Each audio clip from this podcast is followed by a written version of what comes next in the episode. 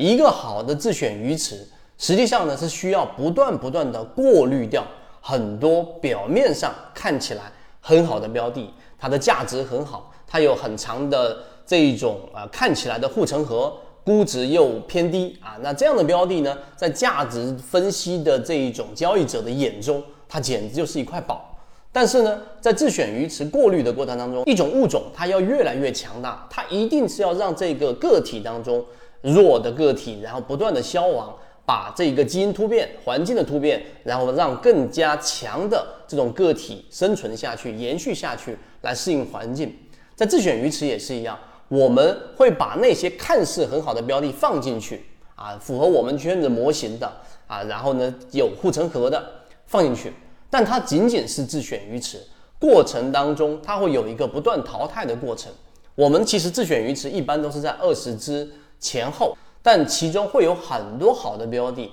会不断的被我们淘汰出去，所以最终我们是由我们的交易模型筛选过滤出来的那些好的标的，最终在不断不断的过滤。那同样，我们再由另外一个话题切入，就是我们说的第三点的这一个靠近起爆点。那这么多标的，是哪一个标的更加适合呢？一个好的标的怎么样靠近起爆点？其实就是要过滤掉那一些比较弱势的上涨和弱势的下跌。这一句话大家可以好好的去理解，就是把一些标的它可能也形成了一定的趋势，在小级别上它也形成了一定的背驰，但这样的标的它的上涨都是小阳线，或者说是不带突破性的，没有突破或刺穿筹码的这种上涨，我们会全部把它过滤掉。我们只筛选出符合圈子强势标的的。举个例子，同位涨停，例如说我们前面说的这一种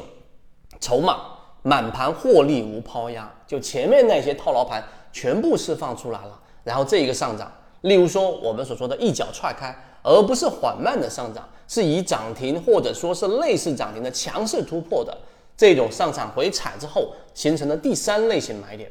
这些都是我们过滤掉的。那一些不好的标的，剩下的有具备有金鱼基因，并且呢靠近起爆点的，那么最后我们把它列入到自选鱼池。我们的目的筛选是要告诉给大家，这些标的我们都是用这个框架来筛选出来的，而且成功率相对比较高。那至于这个框架背后的大量数据，我们并没有罗列给大家。因为我们没有这样的需求，而大家也没有这样的需求，就是要弄清每一个数据的逻辑。我们已经帮大家做了一定的筛选啊，最终的目的就是希望大家能够自己把这些模型对于自己的交易有所启发，嵌入到自己的交易模型。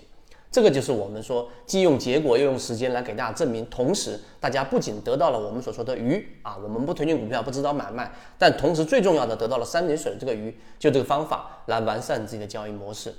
这个就是今天我们给大家讲的一个内容，希望对大家来说有所帮助。当然，我们所提到的所有的细节，这一种交易的模块，我们都有完整版的视频，希望对大家来说有所启发。好，今天讲这么多，和你一起终身进化。